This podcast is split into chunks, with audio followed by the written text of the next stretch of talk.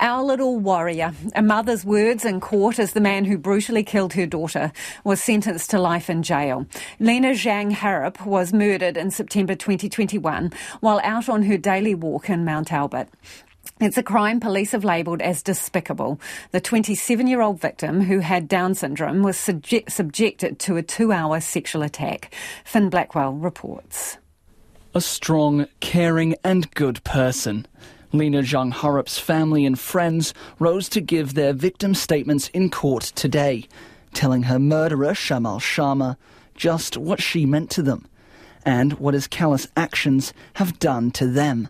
I'm battle weary, but I put my faith and hope in God, knowing He cares. He helps me endure. He understands my pain and anguish. Lena's mother, Sue, says despite everything, she's able to find forgiveness for Sharma's actions. Lena suffered the last moments of her life as your victim. And for the rest of my life, your victim mark will remain on me. Despite all this, Mr. Sharma, I have chosen each day to forgive you. Crown Prosecutor Matthew Nathan says Harrap's disability made her particularly vulnerable to Sharma's attack. The mixture of the physical impairments, the combination with her uh, diagnosis of, of Down syndrome, and the associated impairments that she suffered from that as well, in the Crown submission place her in a degree of particular vulnerability that is not seen in a number of the comparable cases that have been placed before Your Honour. Mr. Nathan said the injuries Sharma inflicted bordered on sadism.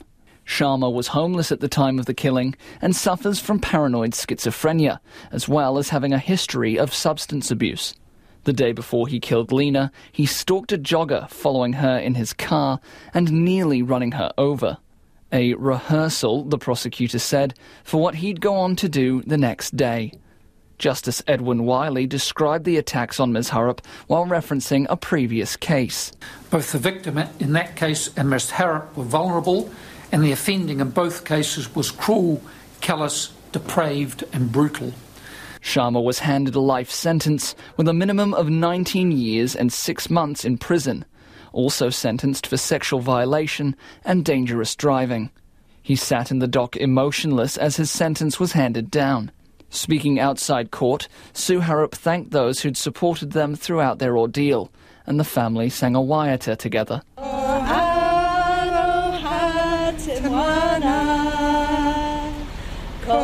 A heartbroken family getting justice for their daughter, sister, and friend they called Beans. Finn Blackwell reporting there.